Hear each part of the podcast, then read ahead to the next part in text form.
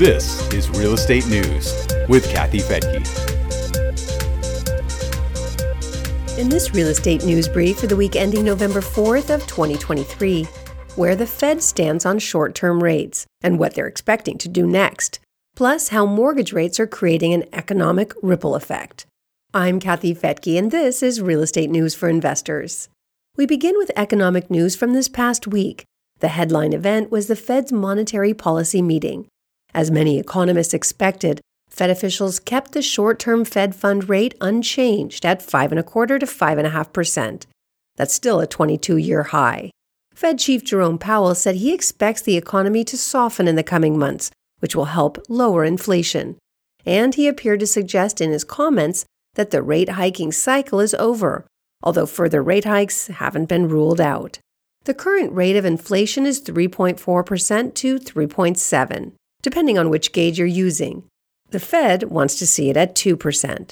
Currently, the economy is growing at a robust 4.9%. Global strategist Seema Shah at Principal Asset Management suggested in a CNBC report that the Fed may not have a choice about the need for another rate hike.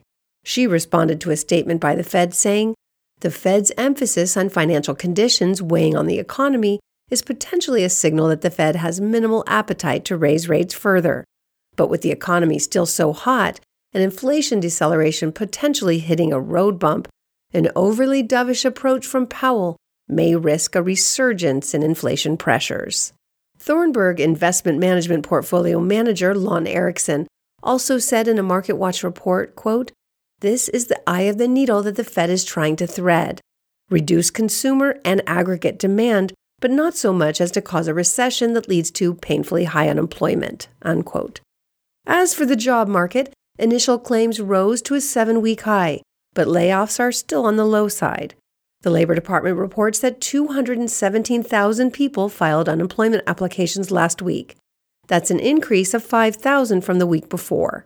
MarketWatch reports that claims typically hit the 300,000 mark when we're headed toward a recession, so we're still a long way away from that. Continuing claims were also higher by about 7,000, to a total of 1.8 million. The Labor Department also issued a report on job openings for September. They were still up slightly to 9.6 million, which indicates that the job market is healthy. They're down from a record high, though, of 12 million in 2022.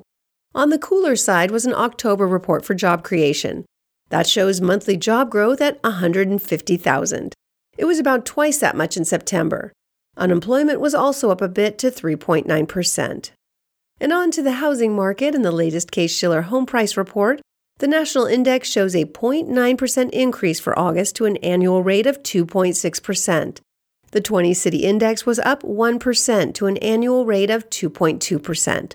Chicago was at the top of the list for higher home prices with a monthly increase of 5%. New York and Detroit were also up about that much. Las Vegas and Phoenix were among the big cities seeing the biggest declines in home prices. Builders are spending more money on construction.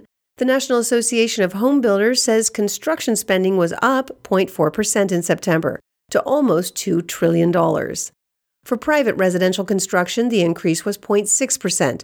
with a 1.3% increase for single-family homes and a negative 0.1% for multifamily. Mortgage rates gave home buyers a little breathing room this past week. Freddie Mac says the average 30-year fixed-rate mortgage was down 3 basis points to 7.76%. The 15-year remained the same at 7.03%. Those high rates are pushing people towards adjustable-rate loans. MarketWatch reports that rates for adjustable-rate mortgages dropped from 6.9% to 6.7% last week and accounted for almost 11% of all applications. That represents a 10% increase in demand as buyers try to avoid fixed rates at close to 8%. And in other news making headlines, high mortgage rates are impacting more than just home buyers. Chief economist for the National Association of Realtors, Lawrence Yun, talked about the ripple effect in a BizNow article. He says that high mortgage rates are forcing people to remain where they are with their super low-rate loans or possibly move to areas where real estate is cheaper, and that's impacting many other parts of the economy. He says there's a huge echo effect. You buy a house, you often renovate it, people who produce carpets, people who produce furniture, appliance manufacturers, they're all impacted. So it's creating this huge ripple effect across the economy in many ways.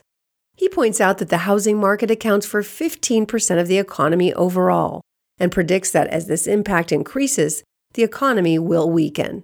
He also points out that employers are adapting to a change in migration patterns by loosening up on their return-to-office policies and often changing where they decide to locate. He says, when we look at the jobs numbers, which are directly correlated with where the companies are expanding or relocating, we see job growth essentially happening in the southern states and in the Rocky Mountain states.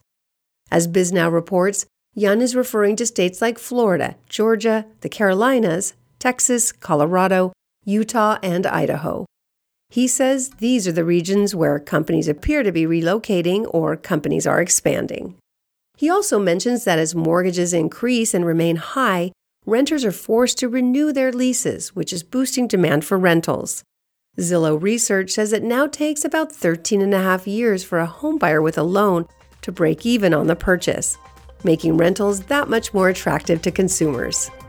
Well, that's it for today. If you want to read more about these topics, check the links in the show notes at newsforinvestors.com. I'm Kathy Fettke. Thanks again for joining me here on Real Estate News for Investors.